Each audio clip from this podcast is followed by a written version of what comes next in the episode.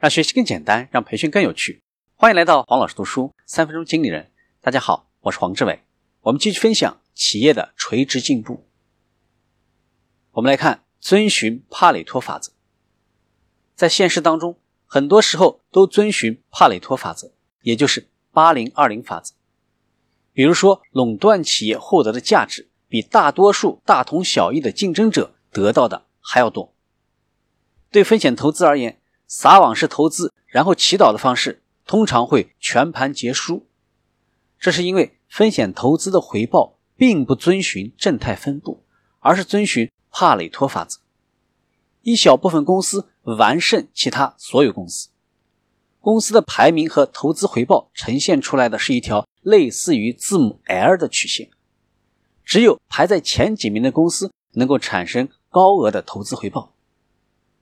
风险投资家们总结了两个很奇怪的法则：第一个，只投资给获利可以达到整个投资基金总值的有潜力的公司；第二个，因为第一条规则太严苛了，所以不需要其他规则。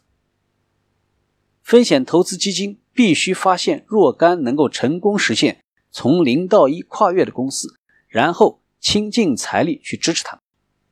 当然了。没有人能够事先确切的知道哪些公司会成功，因此，即使是最好的风险投资公司，也会有一个投资组合。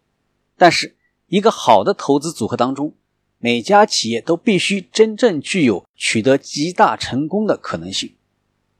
帕里托法则不只对投资者很重要，它对每个人都很重要，因为每个人都是投资者。一个创业者做的最大投资就是花时间成立新的公司。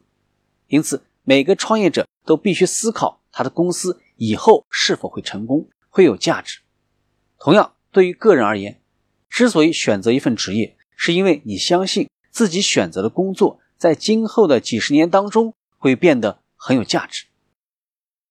你应该将全部的注意力放在你擅长的事情上，即使你非常的有才能，也未必要创建自己的公司。如果你已经开始运营自己的公司了，那么你必须谨记帕累托法则，把公司运营好。今天的分享就是这样，请关注黄老师读书，每周你都将收到我们推送的黄老师读书的文字版本。给我三分钟，还你一个精彩。我们下期见。